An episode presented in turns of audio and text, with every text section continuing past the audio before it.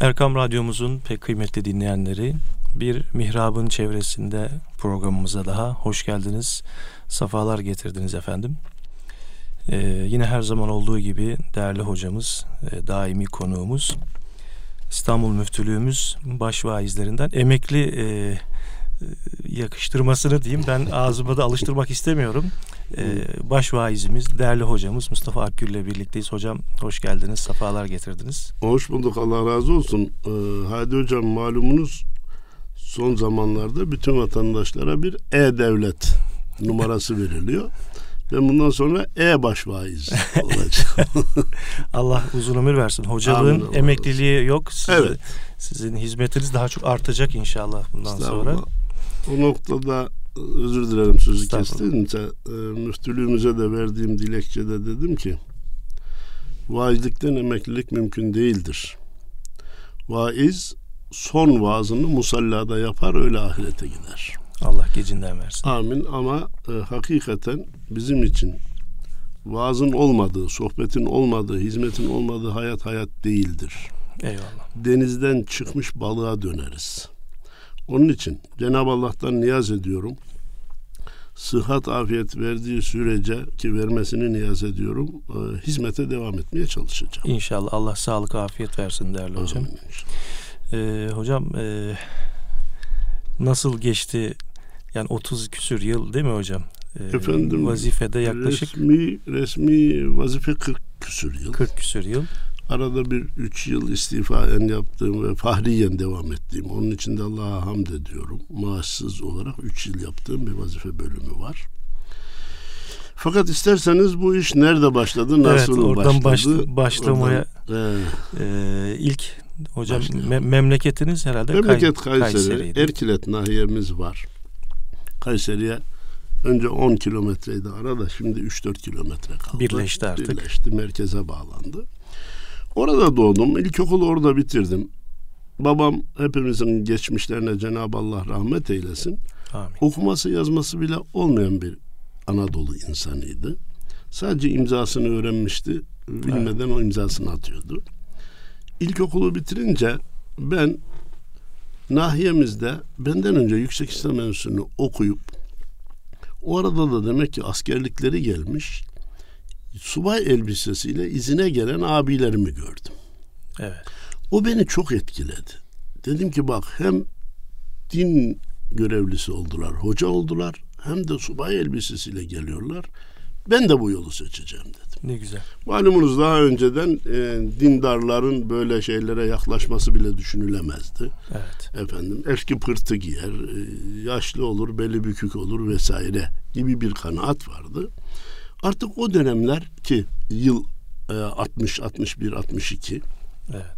e, artık yavaş yavaş e, dine olan e, alaka artıyordu. Dindar ve okumuşlara olan rağbet artıyordu. Devlet de mesela Yüksek İslam Enstitüsü mezununa da yedek subay olma imkanını vermişti. Oradan heveslenip bendeniz İmam Hatip'e gideceğim deyince babam rahmetlik İmam Hatip'e nasıl gidilir, ortaokula nasıl gidilir bunları da bilmiyordu. Diyordu ki oğlum hele şu ortaokulu bitir ondan sonra da İmam Hatip'e gidersin diyordu. Baba o zaman olmaz hem üç sene ya kaybederiz ya da kaybetmeye razı olmayız bir daha İmam Hatip'e dönemeyiz deyince peki oğlum sen nasıl biliyorsan öyle yap dedi. Güzel bir şuur hocam ama o yıllarda maşallah. Yani, yani o yaşlarda diyelim. Ben bütün samimiyetimle Allah'ın bir fazlı keremi diyorum. Evet. Cenab-ı Allah'ın yönlendirmesi diyorum. Yoksa ben de okumuş bir aileden, hoca bir aileden yetişmiş değildim. Evet. Efendim burada bendeniz yani e, bütün bütün hayat hikayesine boğmaktansa evet. bu programı tabii ki araya izleyicilerimize, dinleyicilerimize mesaj olacak şeyleri yerleştirmeyi faydalı görüyorum. Evet. Bu millet iki kere yanıldı Hadi hocam. Üçüncü de inşallah yanılmıyor. Bir daha yanılmasın inşallah. İnşallah. Birinci yanılma neydi? Çocuklarını hafız olarak yetiştirdi. Fıkıh okuttu, tefsir okuttu, hadis okuttu. Fakat fizik nedir, kimya nedir, astronomi nedir, tıp nedir? Bunlardan hiçbir şey öğretmeyince tırnak içinde mutaassıp bir tip yetişti. Diğer ilimleri tahsil edenlere gayrimüslim gözüyle bakan, yavur gözüyle bakan, illa varsa yoksa dini ilimler, onun dışındaki ilimler ilim de değildir demeye başlayan bir tipler yetişti. yetişti. Millet dedi ki yanıldık. Biz bundan sonra fizik, kimya okutalım. Astronomi okutalım. İngilizce okutalım. Matematik okutalım. Güzel. Burada ikinci yanılgı ortaya çıktı. Çünkü bunları okuturken dini okutmadı. Evet. Helal nedir, haram nedir, Allah nedir, peygamber nedir, din nedir, iman nedir, kabir nedir, hayat nedir, hayat ötesi nedir? Bunları öğretmeyince liseyi bitirince kendini bir şeyler zannetti. Üniversiteyi de bitirince dine, imana ihtiyacı kalmayacağını zannetti. Bu sefer Tanrı var mı yok mu demeye başladı. Kur'an'da eksik bulmaya kalktı. Peygamberin evet. sünnetini çağ dışı görmeye başladı. Evet. Millet saçını başını yoldu. Eyvah dedi ya biz ikinci defa yanıldık. Birinci de dini ilimleri öğrettik. Fenni ilimlerden bir şey bahsetmedik. Mutassıp bir tip yetişti. İkinci dönemde de bütün fenni ilimlere yüklendik. Dinden bir şey öğretmeyince şüpheci, tereddütçü, inkarcı tipler yetişti. Öyleyse ne yapalım? Bu ikisini birleştiren bir eğitim şekli bulalım dediler. İmam Hatip okulu bu ihtiyaçtan doğdu. Evet. Orada malumunuz hep beraber okuduğumuz okul. Bir tarafta Arapça Kur'an-ı Kerim siyer. Bizim zamanımızda e, orta e, bölümde bile Farsça da vardı. Evet. İslam tarihi okutulurken aynı senelerde matematik, fizik, kimya da okutuluyordu. Tarih, coğrafya da okutuluyordu. E, şu anda lise bölümünde mi tam hatırlayamıyorum. Bizde sağlık bilgisi ve kanun bilgisi dersleri de vardı. Ha, şimdi millet hakikaten İmam Hatip Okulu formülünde aradığını buldu. İmam Hatip'ten mezun olan talebelerin bir taraftan Kur'an-ı Kerim ayetlerine, hadislerine vakıf olduğunu gördü. Dinini, imanını öğrendiğini gördü. Öbür taraftan da ya fizik, kimya, matematik deyince yani bir şey acayip bir şey duymuş gibi davranmıyor. Hakikaten evet. diyor ki biri maddenin dış e, değişikliklerini inceler, biri maddenin iç değişikliklerini inceler. Astronomi dersimiz vardı efendim. Astronomi Aa. dersimiz vardı. Ha yıldız nedir, gezegen nedir? Bunlardan bir şeyler biliyor. İşte benim aradığım tip bu dedi bu millet. Evet. Fakat o tarihlerde Adi Hocam İmam Hatip'i bitiren Yüksek İslam'dan başka bir yere gidemiyordu. Fakat vatandaşta yeni bir duygu gelişti. Ya ben İmam Hatip'te çocuğuma dinini, imanını öğrettim. Peki bu doktor niye olmasın? Hakim niye olmasın? Savcı evet. niye olmasın? E bunları olabilmesi için üniversitenin diğer bölümlerine geçmesi lazım. Orada yasak var. Ara formülle ve İmam Hatipli'nin fiziken izahı mümkün olmayan gayretleriyle İmam Hatip'i bitiren nice e, öğrenciler gittiler liseden fark dersi verdiler. Evet. Aynı zamanda lise diploması İki alıp diploma o aldılar. diplomayla üniversitenin başka bölümlerine geçtiler. Evet. Bizim dönemimizde bu başlamıştı. Daha sonra da İmam Hatip Okulu'nun mezun olanları da istediği fakülteye girebilir diye kurallar çıktı ve bu millet işte aradığımı buldum. Beş vakit namazında hakim, seccadesi yanında pilot, tesbihi ve takkesi yanında kaymakam, gece teheccüd kılan vali. Ben bunları istiyorum dedi. Bunları da İmam Hatip okulları veriyor dedi. Tırnak içinde biraz fazla mı yüklendi ne yaptıysa başkalarının dikkatini çekti. Vay biz bu işin önünü nasıl keseriz? Evet. Dünyada başarısı suç ilan edilen tek okul İmam Hatip okullarıdır. Değil mi hocam? Başarısızlığından dolayı suçlanmadı İmam Hatipliler. Başarısından dolayı suçlandı. Niye bu kadar imam mı lazım? Ha, imam mı lazım? Bu adam gidince valla eline aldığında hakimliği de iyi yapıyor. Belediye başkanı seçilince belediye başkanlığını da iyi yapıyor. İmam Hatip mezunu pilot olunca görevini daha da titizlikle icra ediyor. Tamam da bu gidişle bunlar nereye gidecek diye malumunuz son zamanda bir e, puan engeli kondu. İmam Hatip'ten mezun olursan üniversiteye girmek için şu kadar puanın kesilir denildi. Cenab-ı Allah hamdü sena olsun son zamanlarda bu engeller de aşıldı. Şimdi bendenizin İmam Hatip'i seçmesinden, Cenab-ı Allah'ın yönlendirmesinden başlayarak buraya geldik. İmam Hatip okullarına bu millet Edirne'den Kars'a bugünkü veya bir evvelki parayla trilyonlar harcadı hadi hocam. Evet. Okulunu yaptırdı, yurdunu yaptırdı, iaşesini, ibadetini temin etti. Hakikaten büyük bir fedakarlık gösterdi.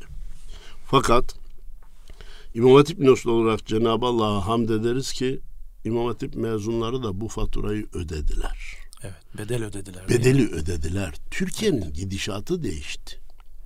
Bir zamanlar abdestinde namazında olan sakalı olan insanlar devlet dairelerine korkarak girerlerdi hadi hocam. Evet. Şimdi kendi evine giriyor gibi giriyor. Ben bir e, sol fikre sahip gazetecinin köşe yazısında okumuştum. Türkiye'deki en tehlikeli gelişme dindar kesimin devlet dairesine hiç çekinmeden giriyor olması demişti. İşte bunlar İmam Hatip Okulu'nun, İmam Hatiplilerin ödediği faturaların işaretleriydi. Cenab-ı Allah'a hamdü sena olsun ki bir İmam Hatipli bile harcanan bütün faturaları ödedi. Elhamdülillah. Bugün ülke değil, ülke dışına hizmetler verilmeye başlandı. İslam aleminin gözü Türkiye'de ise evet. İmam Hatip neslinin verdiği hizmetlerden dolayıdır. Evet. Burada şimdi okuyan yeni gençlere abileri olarak bir tavsiyem olacak. Son zamanlarda o bizim dönemlerimizde olan tırnak içinde daha müttaki davranma, ibadetlere daha titiz sarılma, günahlardan kaçarken daha dikkatli olarak yani daha çok kaçınma duygularının azaldığını görüyor, duyuyor, üzülüyoruz. Evet. İmam Hatipli'nin kendine has bir tavrı olacak. Bir temsil kabiliyeti var. O başkaları gibi davranamaz.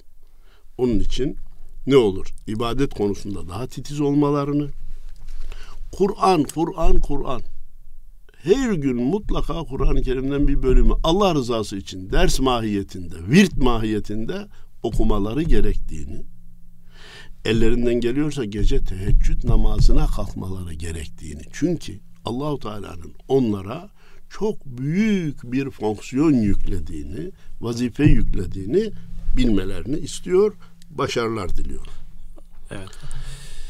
Allah e, şuurlu İmam Hatip neslinin devamını nasip, nasip eylesin. eylesin. Nasip eylesin. Evet, e, İmam Hatip yıllarınızdan sonra Yüksek İslam Enstitüsü'ne. Efendim oraya hemen geçmeden bir hatıram var. Aa, çok iyi olur hocam. E, Erkilet nahiyesinde izledik. İki tane büyük camimiz var. iki tane mescit dediğimiz küçük camilerimiz var. Bendeniz İmam Hatip dördüncü sınıftayım. E, 12 yaşında girmişsek demek ki 16 yaşlarında filan. İmam şey, ilkokul birinci sınıftan beri beraber okuduğumuz bir arkadaşım var. Sabri Yiğitoğlu buradan selamlarımı iletiyorum. İlkokul birden başladık. Bence bir rekordur. Yüksek İslam sona kadar şube bile değişmeden aynı sınıfta bitirdik. İmam Hatip dördüncü sınıftayız. Ben işittim ki Sabri Bey falanca mescitte vaaz etmeye başlamış. Hı. Hani ayette var ya iyiliklerde yarışın. Festebikul hayrat. Evet. Tabii bu hoş bir şey bu. Hoş bir yarış. Vay dedim o vaaz eder de ben ne etmeyeyim? Ben de diğer mescide gittim. Büyük camiye gitme cesaretimiz yok. 16 yaşındayız. Bir İslam büyük İslam ilmihali Ömer Nasuhi bilmenin elime aldım. O mescide gittim. Hadi hocam. Ben vaaz etmeye geldim deme cesaretim yok. Bir köşeye oturdum. Vardım ki o mescitte kürsü de yok. Ben oturdum bekliyorum. Allah rahmet eylesin. Hacı Yusuf amca diye birisi. Nereden çıkardı? Nereden o kanaata vardı? Bu dahi Cenab-ı Allah'ın bir lütfu nimetidir. Ya bu çocuk vaaz etmeye mi geldi dedi. Allah Allah. Vallahi billahi yani. Ben onu hemen cesaret buldum. Evet dedim ben vaaz etmeye geldim dedim. Onu demese o gün kalkıp gideceğim bir daha da varma cesaretim olmayacak. Evet. E o zaman geç vaaz et dediler. Mihraba geçtim. Rahleyi aldım. E, o büyük İslam, İslam ilmi halinden e, oruç bahsiydi. Açtık daha önce de hazırlandık kendimizce. İşte 16 yaşında daha İmam Hatip 4. sınıftayken vaazlara, sohbetlere başlamış olduk. İyi ki başladık. Hemen İmam Hatip nesline dönerek diyorum ki en mümkün olan kısa zamanda başlayın. Evet. Çünkü bizim vazifemizin mesleğimizin mihrap bölümünde de, kürsü bölümünde de, minber bölümünde de bir bocalama, bir terleme, bir sıkılma, bir efendim e, bazı zorlukları aşma dönemi vardır. Evet. Kaç yaşında başlarsanız başlayın bu zorlukları yaşayacaksınız. Hiç olmazsa erken yaşta başlarsanız bir çabuk atlatmış olursunuz. iki e canım gençtir tabii olur diye de mazur görülürsünüz. Hoş görülürsünüz. Hoş görülürsünüz. Efendim ben bekleyeyim hele iyice mükemmel olduktan sonra kürsüye çıkayım, mükemmel hutbe okuduktan, okur hale geldikten sonra minbere çıkayım, mükemmel namaz kıldırar hale geldikten sonra mihraba geçeyim derseniz çok beklersiniz. Ne kadar beklerseniz bekleyin ilk geçtiğinizde yine tökezimeniz olacaktır. İkinci cümle olarak ne olur sizden önce bu vazifeyi yapan ve başarılı olan insanların faaliyetlerini takip edin. Gidin, dinleyin, izleyin. Bugün kamera var, teyip var, ses var efendim. Onlar nasıl davranıyor? Bizatihi canlı olarak bu görevi yapanları bu gözle izlemelerini tavsiye ediyorum. Öğrenmenin en iyi yollarından biri de malumunuz bu konuda başarılı olanları yakından izlemektir. Sadece izlemek insanı o işin ehli kılmaz ama izlemenin büyük bir katkısı vardır. Onu da söyledikten sonra İmam Hatip Okulu bitti. O gün Kayseri'de Yüksek İslam Enstitüsü'nün oluşu bizim için büyük bir nimet. Bu arada vaazınız nasıl geçti? İlk vaazınız. Ha, ilk vaazı tabii ki biraz evvel söylediğim gibi ilkin acemiliklerini yaşadık ama şunu samimiyetle arz ediyorum. Cenab-ı Allah'a hamd için arz ediyorum. Ramazan bittiğinde vaazımız sevilmiş olacak ki ertesi sene büyük camiye başlama Oo. cesaretinde bulunduk. Değerli arkadaşımla nöbetleşe yaptık. Şöyle ki iki tane büyük cami vardı. Bir gün siz A camiinde, ben B camiinde. ikinci gün ben B camiinde, siz A camiinde diye. Böyle nöbetleşe büyük camide ertesi Ramazan vaaz etmeye başladık.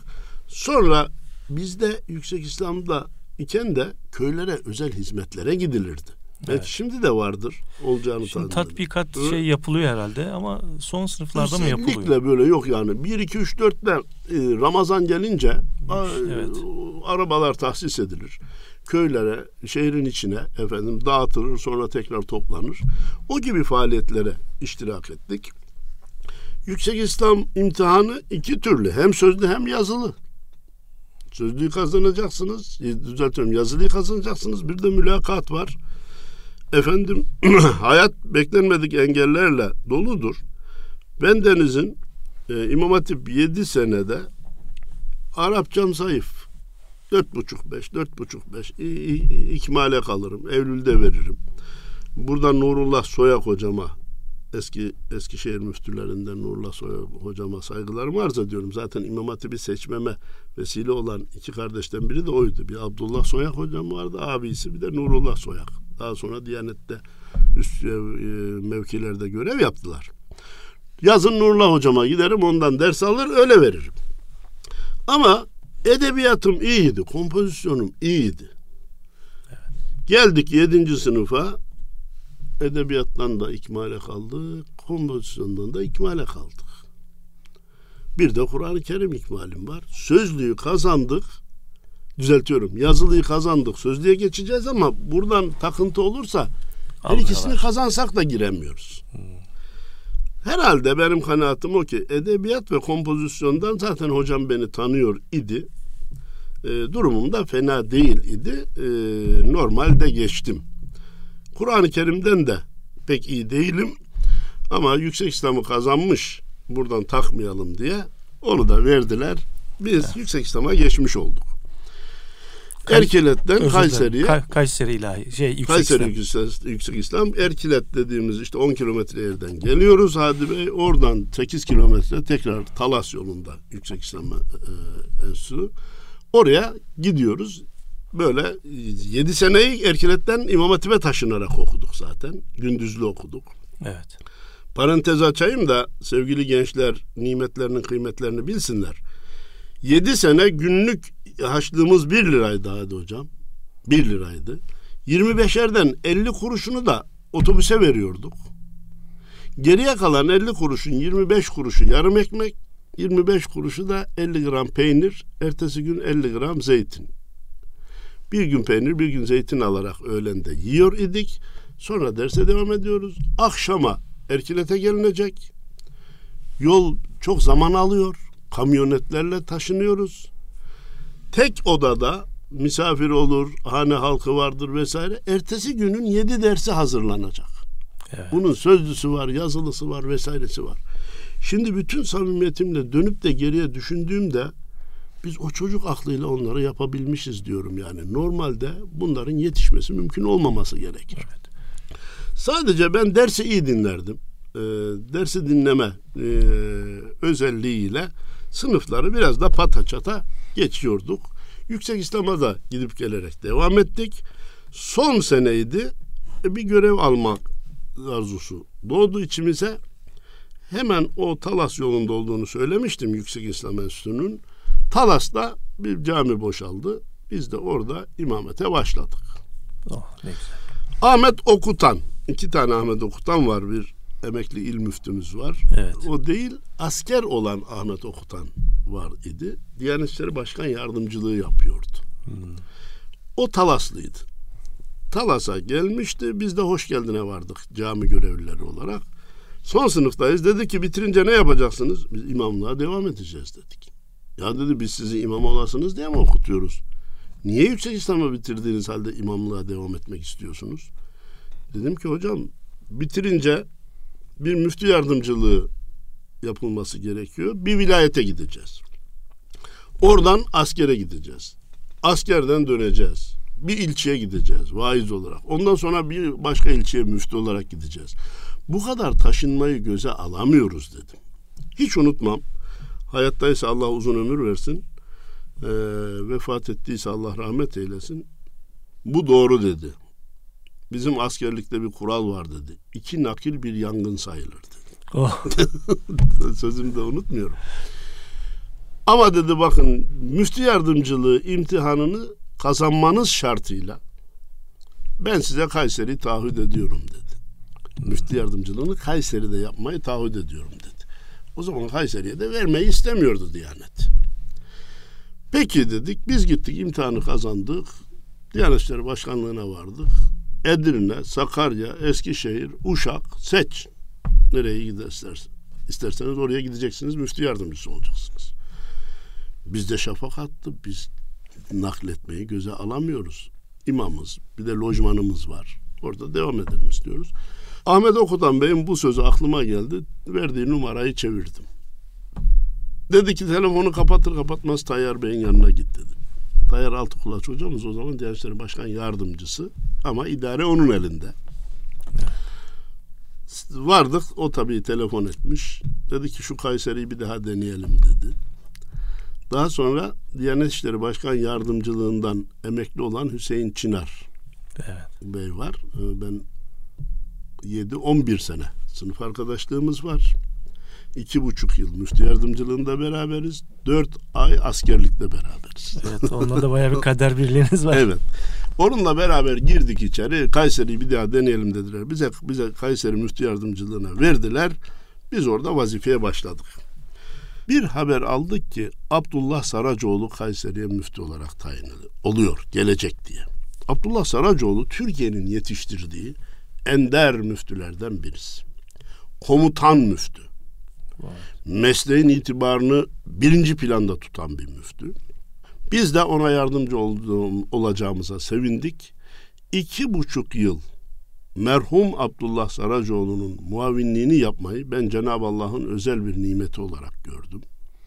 Evet. Bize ders açıp kitap okutmadı Hadi Bey. Fakat hayat kitabı okuttu.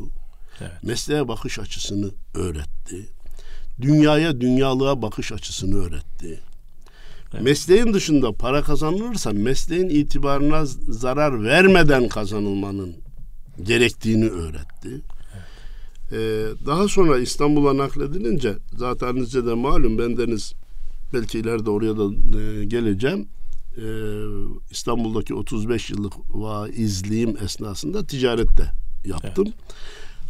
İstanbul'a geldiğinde ilerlemiş yaşına rağmen benim yanıma kadar gelir, dükkana uğrar, beni ziyaret ederdi Saracoğlu Hoca. Ben de ona dedim ki hocam şu anda üç kuruşluk ticaret yapıyorsak bunun da sebebi sizsiniz. Çünkü bize mesleğinizi ihmal etmemek şartıyla helalinden kazanın evladım dediniz. Başkasına muhtaç olmayın dediniz. Zekat alan hoca olma yerine zekat veren hoca olun dediniz. Biz de cesaret bulduk. Şu işi yapıyoruz dedim. Ee, hepsi Allah'tan oğlum, hepsi Allah'tan oğlum diye kendisine mal etmemek için de böyle evet. davrandım. Efendim oradaki iki buçuk yıllık yardımcılık tam bitiyorken ilahi kader ne ördüğünü biz sonradan anlıyoruz. Askerlik yapacağız. Bir kanun çıktı ki dört ay süreyle askerlik mümkün olacak. Kısa süreli askerlik çıktı. Görevden de ayrılmış kabul etmiyorsunuz. Edilmiyorsunuz. Aynı hmm. görevinize de döneceksiniz. Evet. Haydi biz efendim dört aylık kısa süre askerlik için İsparta'ya gittik. O dört ayın sonuna doğru cumartesi pazar günleri çarşıya çıkıyoruz. Efendim camilere gidip namazımızı kılıyoruz. Çarşıyı dolaşıyoruz. Caminin birinde ilan gördüm. Diyanet İşleri Başkanlığı İstanbul'da iki buçuk yıl süreyle devam edecek bir kurs, Haseki kursu, eğitim merkezi. Eğitim merkezi ilanı.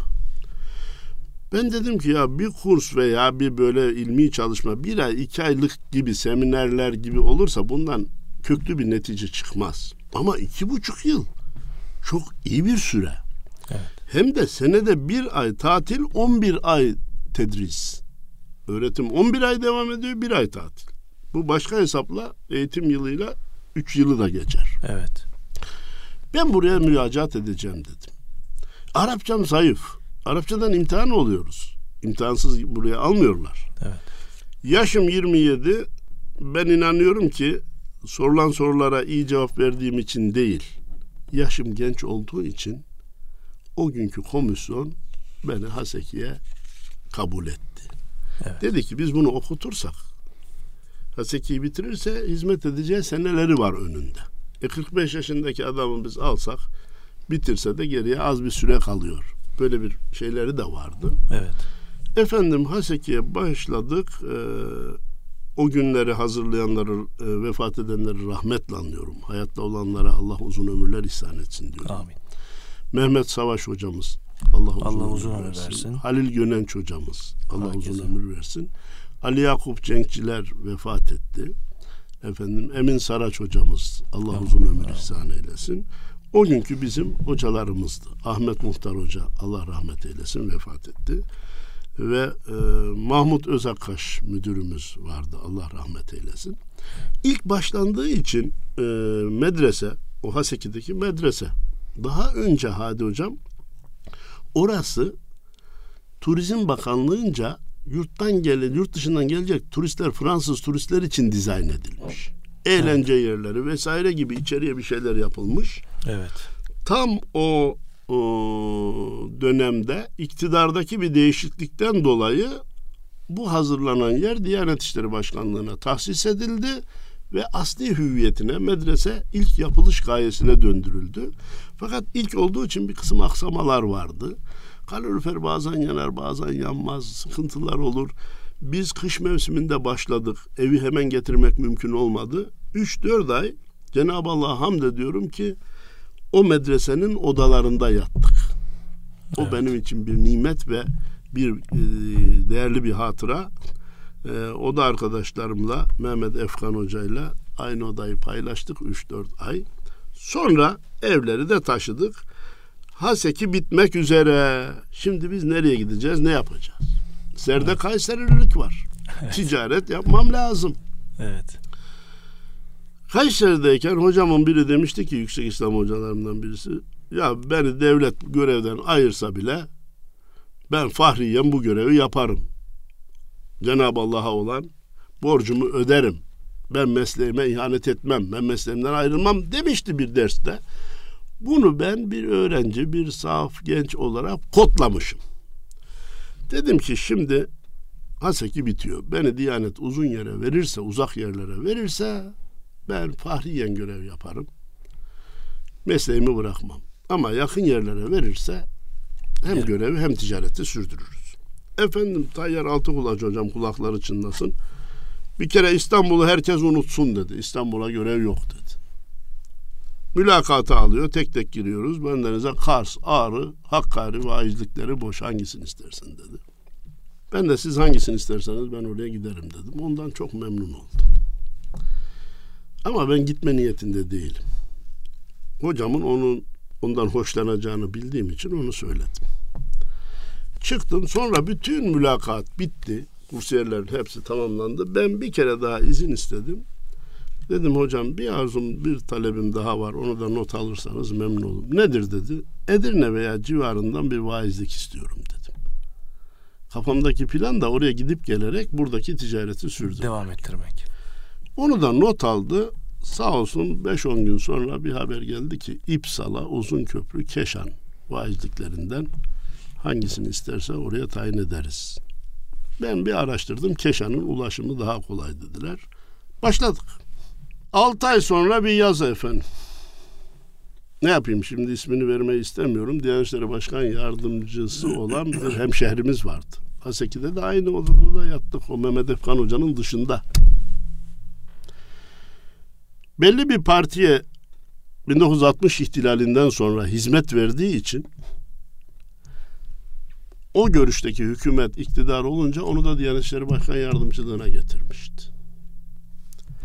6 ay sonra Edirne valisi bir yazı yazmış ki Diyanet İşleri Başkan Yardımcısı falancadan alınan telefona göre ilçeniz vaizi Mustafa Akgül'ün ilçenizde ikamet etmediği, İstanbul'a gidip geldiği, ticaretle meşgul olduğu öğrenilmiştir. Savunulmasının alınması.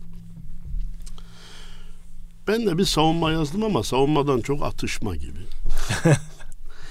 Edirne'den geçiyor tabii yazımız. Edirne'de bizi tanıyan arkadaşlar var. Ya demişler ki bu savunma giderse Mustafa Bey'e ceza gelir. Ama Mustafa Bey de savunmasını geri almaz. Ne yapalım gönderelim demişler. Ankara'ya göndermişler. İki ay sonra bizim cezamız geldi. Adi hocam. Vaizi bulunduğunuz ilçeye müftü olarak tayin edildiniz. Zahirde taltif gibi görünüyor ama gerçekte ceza. Çünkü Orayı size sabitlediler. sabitleyecek, sizi. gidip gelmeyi önleyecek, mesai mecburiyeti olan bir görev veriyor. Biz de derdimizi kimseye anlatamaz olduk. Çünkü diyorlardı ki işte vaizken müftü yapmış daha ne istiyorsun? Kardeşim burada bize bir ceza var. Biz bunu istemiyoruz. İki buçuk yıl yine İstanbul'dan gidip gelerek pazartesi gidip cuma akşamı dönerek müftülük görevini sürdürdüm. Bu arada Diyanet İşleri Başkanlığı'na devamlı rica ediyorum, e, istirham ediyorum, müracaat ediyorum. Beni İstanbul veya civarına vaiz olarak verin. Benim ticari işlerim var. Bunları yürütmem lazım. Ya açıkça söylüyorsun dediler. Vallahi gizli kapaklıya gerek yok dedim. Evet. Efendim iki buçuk yılda dolunca dedim ki vermeyecekseniz istifa edeceğim dedim. Tayyar Altıkulaç Hoca özel odasında kabul etti. Yaz o zaman istifanı dedi. Evet. Yazdım aşağıdan kabul yazısı çıktı.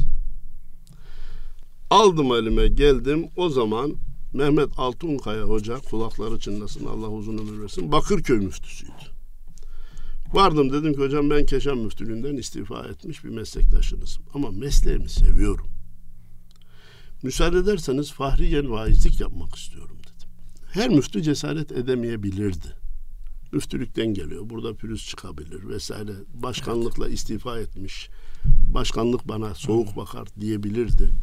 Allah razı olsun. Hay hay dedi. Sen istersen biz vermez miyiz dedi. Sadece fahri vaizlik izni vermekle kalmadı hadi hocam Dairenin arabasını tahsis etti. Oh. Nereye gidecekseniz oraya gidecek, araba götürecek dedi. Allah rahmet eylesin 22 yaşlarında vefat eden Fatih diye bir oğlu vardı. Allah Fatih de yanında olur, bize yardımcı olur vesaire. Kendisi de gelir dinlemeye. Ben ezilirim, ben mahcup olurum. Hocam gelme, ben zor durumdayım. Yok ben sana görünmeden bir yerde dinlerim falan diye. Gelir dinlerdi. Üç yıl Cenab-ı Allah'a hamd ediyorum ki o teorim havada kalmadı. O düşüncemi uygulayabildim. Hayata geçirebildim. Üç yıl fahriyen maaş almadan vaizlik yaptım. Elhamdülillah. Samimiyetle arz ediyorum. Gelmiş geçmiş şeyler bunlar. 80-83 arası. Hiçbir dernek, vakıf, teşekkülden de bir ödeme almadım. Ücret almadım. Ama dükkanımız vardı. Geçimimizi oradan temin ediyordum. Üç yıl sonra yine rahmetle anacağım. Ee, albay ile tanıştık. Mehmet Özgüneş'in sınıf arkadaşı İhsan Özcan Albay. Allah rahmet eylesin vefat etti. Onun da oğlu e, Keşan'da hükümet tabibiydi. Onun vasıtasıyla tanıştık. İhsan Özcan Bey dedi ki benim vazifem hocam sizi devlet bakanına kadar götürmek. Ondan sonrası size ait dedi. Bir pazar atladık gittik ta evine kadar. Mehmet Özgüneş Bey beni dinledi. O hayatta mı bilmiyorum. Vefat ettiyse Allah rahmet eylesin. Hayattaysa uzun ömür versin. Orijinaldir. Benim tekrar resmi göreve dönebilmem için bir sene uğraştı devlet bakanı. Neticeten bir haber geldi ki sözü uzatmayalım. Cezaevi vaizliğine razıysa verelim dediler. Sağmalcılar cezaevi. Olur dedi. Ben şimdi resmiyete dönmeyi önemsiyorum. Sağmalcılar cezaevine vaaza başladık. Oraya gidip geliyoruz. Hiç unutmuyorum. Babasını öldürmekten girmiş bir çocuk vardı. Evet. Sıbyan koğuşu bendeydi. En çok Sıbyan koğuşuna faydalı olduğuma inanıyorum. Çünkü onlara hem namaz surelerini veriyordum, haftaya da istiyordum. O, namazın kılınışını tarif edip haftaya istiyordum. Abdestin alınışını tarif edip haftaya istiyordum. Büyüklerden böyle ders isteyemiyorsunuz. Evet. O zaman gelmiyor sohbete efendim. E dedim evladım niye öldürdün babanı? İnsan babasını öldürür mü? Hocam dedi alkol bizim yuvamızı yıktı beni de baba katili yaptı. Alkolle babam bütün ölçülerden ayrılmıştı. Anama zulmediyordu. Eve geldiği zaman bizlere zulmediyordu. Bir günde bıçağı çekince vurunca öldü dedi. Böylece baba katil olarak geldik dedi. Söz buradayken isterseniz şu meseleye bir parantez açalım. Evet. Bu arada programımızı da tekrar e, siz de bir nefes almış olun. Erkam Radyo'da Mihrab'ın çevresinde programındayız. Değerli Mustafa Akgül hocamın e, hatıratını dinliyoruz. E, Sağmacılar cezaevindeki o hatıralarını dinliyoruz hocam. Buyurun. Evet. Efendim ha ben parantezi ne açalım? Memlekette bir ölüm bilhassa kadınlara şiddet şiddetten dolayı da bir ölüm hadisi gerçekleşince her televizyonlar ayağa kalkıyor, programlar evet. yapılıyor. Ya evet, kardeşim. Güncel bir konu malum. Güncel şu anda da. Tamam. Kadına şiddet, kadın veya erkek ölümüne sebep olmak İslam'da çok büyük bir günah. Men gatele nefsen bi gayri nefsin ev fesadin fil ardı fekennema gatelen nase cemia. Evet hak etmeyen bir insanı öldürmek, bütün insanları öldürmek gibi bir vebaldir diyor Cenab-ı Allah. Tamam da sen ilkokulda bunu öğretme, ortaokulda öğretme, lisede Kur'an eğitimine karşı çık. Sonra da bunlar niye oluyor? Niye bunlar memleketimizde görülüyor?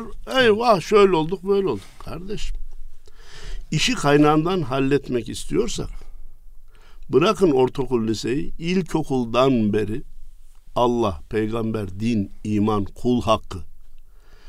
Günahların insanlara getireceği sakıncalar. Evet. Hele hele efendim adam öldürmenin ne kadar büyük bir suç olduğunu, günah olduğunu, bunun ahirette hesabının çok çetin olduğunu e, yavrularımıza, gelecek neslimize öğretmeliyiz ki onlar bundan uzak dursun.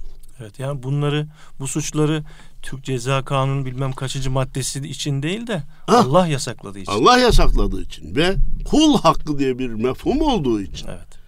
Efendim e, arpa ekip buğday biçen hiç olmadı şimdiye kadar. Ne evet. ekersek onu biçeriz. Aman çocuklara dokunmayın istediği gibi yaşasınlar. E, istediği gibi eğlensinler. istediği yerde gezsinler. istediği şeyi yapsınlar. Ondan sonra da işte bu uyuşturucu belası gelir. Arkasından e, suçlar, cinayetler, şiddetler çoğalır. Biz de sadece onu kınamakla, tabir caizse gördüğümüz birkaç sivrisine öldürmekle meşgul oluruz. Kim ne derse desin işin aslı din eğitimiyle hallolunabilecek bir iştir. Evet. Maneviyat eğitimi yapılmadan, Allah, peygamber, din, iman öğretilmeden, ahiret fikrinin üzerinde durulup ahiret inancı gönüllere kafalara yerleştirilmeden bu gibi olayların önüne geçmek mümkün değildir. Ahmet'i durdurursun, Mehmet yapar. Mehmet'i durdurursun, Hasan yapar. Yine bugünlerde yaşamadık mı? Adam camıma, dükkanımın camına kar topu atıldı diye çekti bıçağı adam arkadaşı öldürdü. Öldürdü. Evet. Ya insan hayatı bu kadar ucuz mu? Bu insan bunu nasıl yapabildi? O insanı bu işi yapacak hale getiren yanlış eğitimdir. Maneviyatsız eğitimdir. Besmelesiz eğitimdir. Evet. Besmelesiz eğitimden netice alınmaz. Cenab-ı Allah hamdolsun bazı kapıları açtı biliyorsunuz. Liselerde isteyen Kur'an-ı Kerim okuyabilecek. Efendimizin hayatı okunabilecek. Din dersleri e, zaten devam ediyor. İlk öğretimde hakeza. Ve Kur'an eğitimi elhamdülillah camilerimiz yazın bütün baştan sona açık. İsteyene istediği saatte Kur'an eğitimi ayrıca özelde de verilebiliyor. Ha bütün bunlar bile yeterli mi? Bakın beraberinde beraberinde Cenab-ı Allah bu Kur'an-ı Kerim'le bize ne mesaj göndermiş? Efendimiz Peygamberimiz Aleyhisselatü Vesselam niçin gönderilmiş? Onun tarif ettiği ahlaka nasıl ulaşacağız meseleleri verilmezse Evet. sadece Kur'an'ı yüzüne okumakla da beklenen neticeyi alamayız. Evet. Siyer de dediğimiz İslam tarihi bölümünü diğer tarih olayları gibi öğretmekle de bir şey alamayız. Uhud'da savaş niçin olmuş? Bana yardımcı olun. Medine'ye niye hicret edilmiş? Sonra Mekke keşfedildiği, fethedildiği zaman kimsenin canına, malına niye dokunulmamış? Evet. Bütün bunların altındaki manalar da anlatılarak. Evet. Ensar niçin ensar denmiş, muhaciren için muhacir denilmiş. Bütün bunların içindeki mesajlar da anlatılarak verilecek ki bu eğitimden beklenen netice elde edilsin. Bu konuda inşallah e, ümitliyiz. Evet. Parantezi kapattık. Kapattık. o baba katili çocukla konuşuyordu. Evet efendim o işte alkolün bir Evet. evi yık, yuvayı Evet. yıktığını e, ve bu kendini de baba katil ettiğini söyledi. İsmi Kenan idi. Hayatta olacağını zannediyorum. Allah uzun ömür versin. En çalışkan öğrencimdi. Evet. Verdiğim sureleri haftaya ezberler efendim. Namazın kılışını güzel tarif eder. Abdesti usulü güzel tarif eder. Orada bir buçuk yıl hizmete devam ettik. Sonra Bakırköy vaizliğine, sonra İstanbul Merkez Vaizliğine tayin edildik. Bu arada bendeniz e, Profesör Doktor Cevat Babuna hocanın bir iki konferansında bulundum Hadi hocam.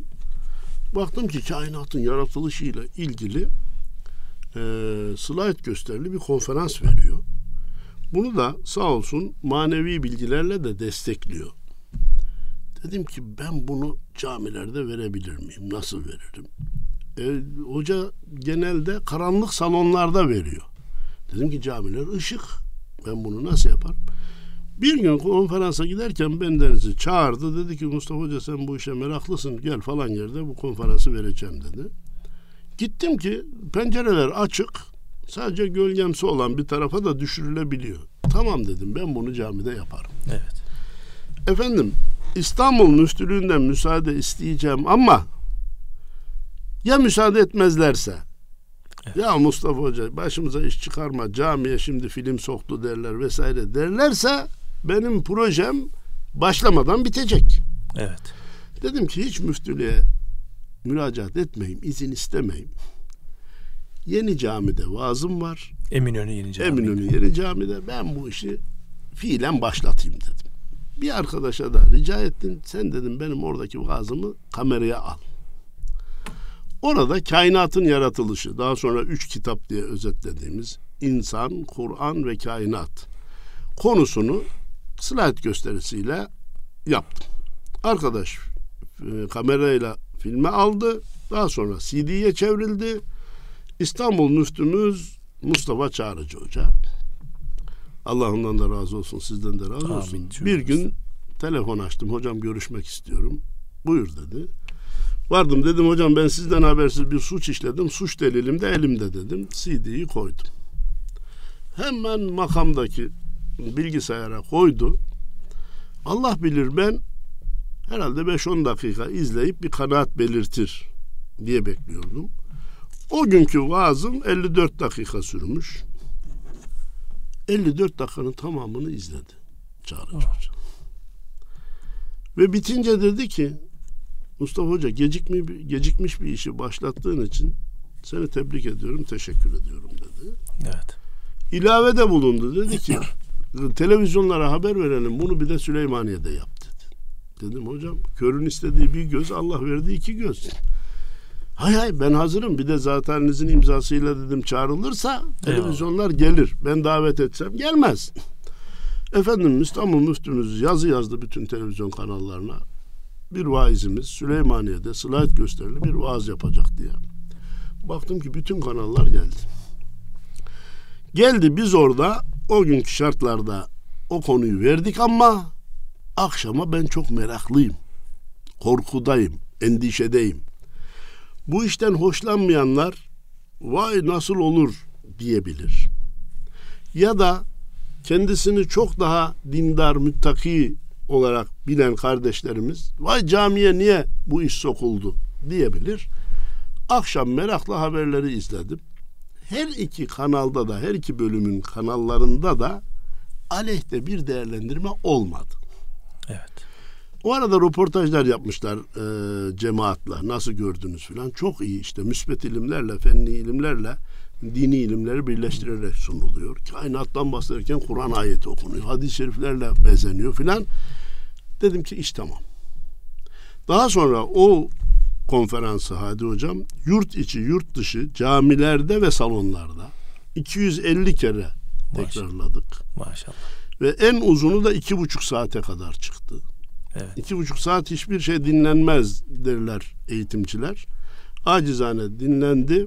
Evet. Ve Kars'ın Susurluk belediye başkanının sözünü hiç unutmam. Ee, bu programa davet edilmiş İstanbul'dan vaiz geldi konferans verecek. Demiş ki çalışan memura Vallahi ben vali beyin bulunduğu toplantıda bile 20 dakikadan fazla dinleyemem. Ya uyuyacağım ya sigara içeceğim. Uyursam da vaiz beyin morali bozulur. Sigara da salonda içemem. Ben gitmeyeyim demiş. Memur demiş ki yok illa gel efendim. Geldi, izledi. Daha sonra çocuklara ödüller verilecek. Belediye başkanını ödülleri vermek için çağırdılar. Sahneye çıkınca dedi ki ben çocuklara ödül verilme, vermeden evvel o günkü konferansımız bir buçuk saat sürmüş. Beni bir buçuk saat uyutmadan dinleten vaizi tebrik etmek istiyorum dedi. Ben hayatımda hiçbir evet. konuyu 20 dakikadan fazla evet. dinlemedim dedi. Bu efendim göze hitap etmeyle evet. Milletimizin hasret duyduğu hadi hocam evet. fenli ilimlerle dini ilimleri birleştirmenin neticesi. Vaiz Mustafa'nın problemi veya başarısı evet. değil. Ama sizin o başarınızı şey yapmayın hocam. Ben, ben samimiyetle arz ediyorum. E, Keşke ben, bunu ben söyleyeyim hocam. Siz, siz söylemezsiniz de yani Mustafa Akgül hocayı diğer diğer hocalarımızın da hepsi e, her türlü hürmete değer ama e, farklı olduğu nokta bu. Bir de cemaati de e, sohbetlerinizde, vaazlarınızda işin içine katıyorsunuz. Ee, yani uyumaya vakti yok veya şansı yok. Dinleyen dinleyenin de. ama ana konu bana göre bütün evet. samimiyetimle evet. E, fenli ilimlerle dini ilimler birleşince bu millet Dikkat. işte bizim aradığımız evet. bu diyor. Bir de göze hitap edince evet, daha ki. da dinlenir hale evet. geliyor. Efendim bundan sonra biz bir de Mutlu Yuva diye bir vaaz, vaazda kürsüde konu ettim hocam bunu bir baktım ki millet aman hocam bunu anlat diyor. E tabi yaraları Çünkü var. Çünkü yara çok, çok yara. yaygınlaşmış. Amerika ölmüş. Avrupa hastalanmış. Biz grip olduk bu konuda. Bize kadar da geldi. Şu anda bizim ülkede olan için grip safhası. Ama Amerikalı öldü. Avrupalı hastalandı. Biz gribiz.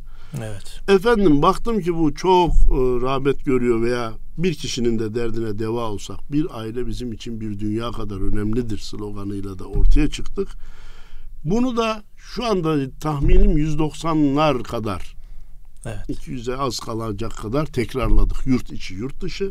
Son zamanda bir de kitap olarak bastırarak kalıcı olsun ellerde olsun diye evet. Mutlu Yuva kitabı olarak da bastırdık. Böylece camilerde slide gösterili ilk vaazı başlatmış oldum. Eyvallah. Hareket noktamız da Hazreti İbrahim'in Kale Rabbi erini keyfe tuhyil mevte. Ya Rabbi şu ölüleri nasıl dirilttiğini bana bir gösterir misin? Müracaatı oldu. Kale evelem tu'min Cenab-ı Allah dedi ki ya İbrahim inanmıyor musun? Bela velakin liyetme inne kalbi.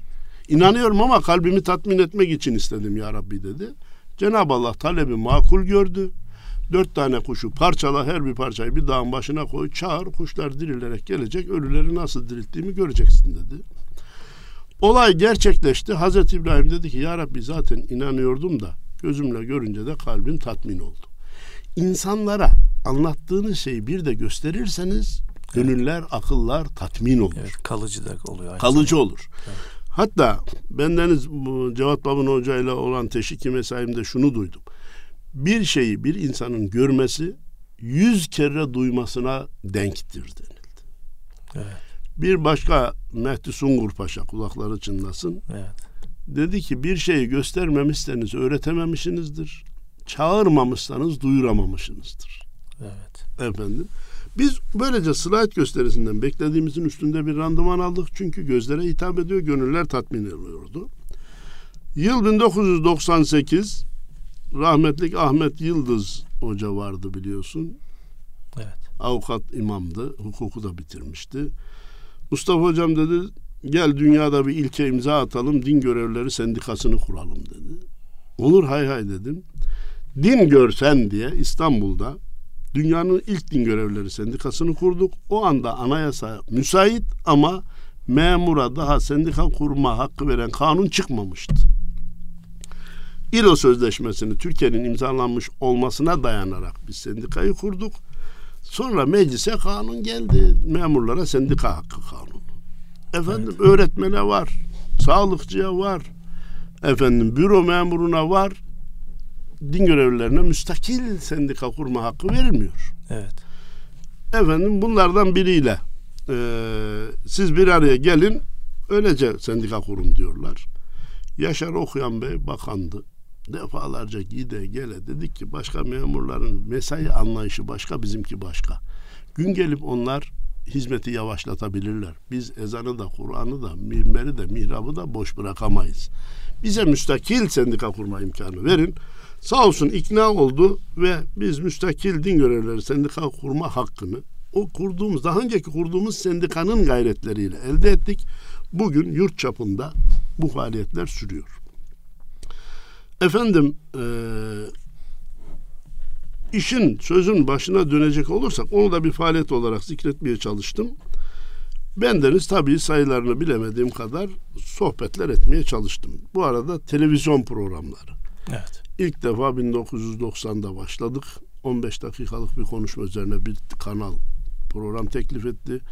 80 program yaptık 3 Ramazan'da orada. Sonra diğer kanal tahminim o ki şu anda 500'e aşkın televizyon programına iştirak etmiş olduk. Eyvallah. Radyolardan bir kısım sohbetler yapmaya çalıştık. İşte şu anda da Erkam Radyo'dan Ee, seslenmeye bizi, çalışıyoruz. e, bizi onurlandırıyorsunuz. Sürekli olarak e, program yaptığınız bir TRT televizyonu ve bir de Erkam Radyo var. Biz Evet. de bundan dolayı iftihar ediyoruz hocam. Estağfurullah efendim. O bizim için bir şereftir. Ee, ama sözün başında bir şey söylemiştik. Vaizin emeklisi olmaz. Evelallah. Son vaazını musallada yapar gider. Biz de resmi emeklilik başlamasına rağmen Cenab-ı Allah müsaade ettiği sürece, sıhhatimiz müsait olduğu sürece hizmetlere devam edeceğiz. O son günde de nasip olursa musallada son vaazımızı yapacağız. Allah gecinden versin. Allah. Çok beylik bir soru olacak. Son Buyurun. bir soruyla programımızı hani kapatalım. Hani derler ya tekrar dünyaya gelseniz yine aynı işi yapar mıydınız? Çoğu zaman insanlar tekrar dünyaya gelsek yine kendi mesleklerini seçeceklerini söylerler. Evet. İnanın benimki böyle klasik bir cevap değil. Yüz Evet. kere, bin kere gelsem yine Evet. vaizliği seçerim. Evet. Ve müftülükten istifa ederek ayrılmış olmam da bunun delilidir. Yani. Eyvallah. Bunun delilidir. Çünkü illa vaaz, illa sohbet, illa sohbet, illa sohbet. Evet. Hocam Allah tesirini de halk eylesin Allah inşallah. Ee, size sağlık, afiyet dolu Allah bir razı ömür e, diliyoruz. Ve hizmetlerinizin de devamını diliyoruz. Hem radyomuzdaki programlarınızla hem diğer faaliyetlerinizle. Allah sağlık, afiyetle başımızdan eksik etmesin. Teşekkür hocam. ediyorum. Allah razı olsun. Cenab-ı Allah hepimizi dinine, vatanımıza, milletimize, İslam alemine, ümmeti Muhammed'e hizmetçi eylesin. Amin. Evet, radyomuzun değerli dinleyenleri, e, değerli hocamız Mustafa Akgül'le e, bir mihrabın çevresinde programda daha birlikteydik. Allah'a emanet olun, sağ olun, var olun efendim.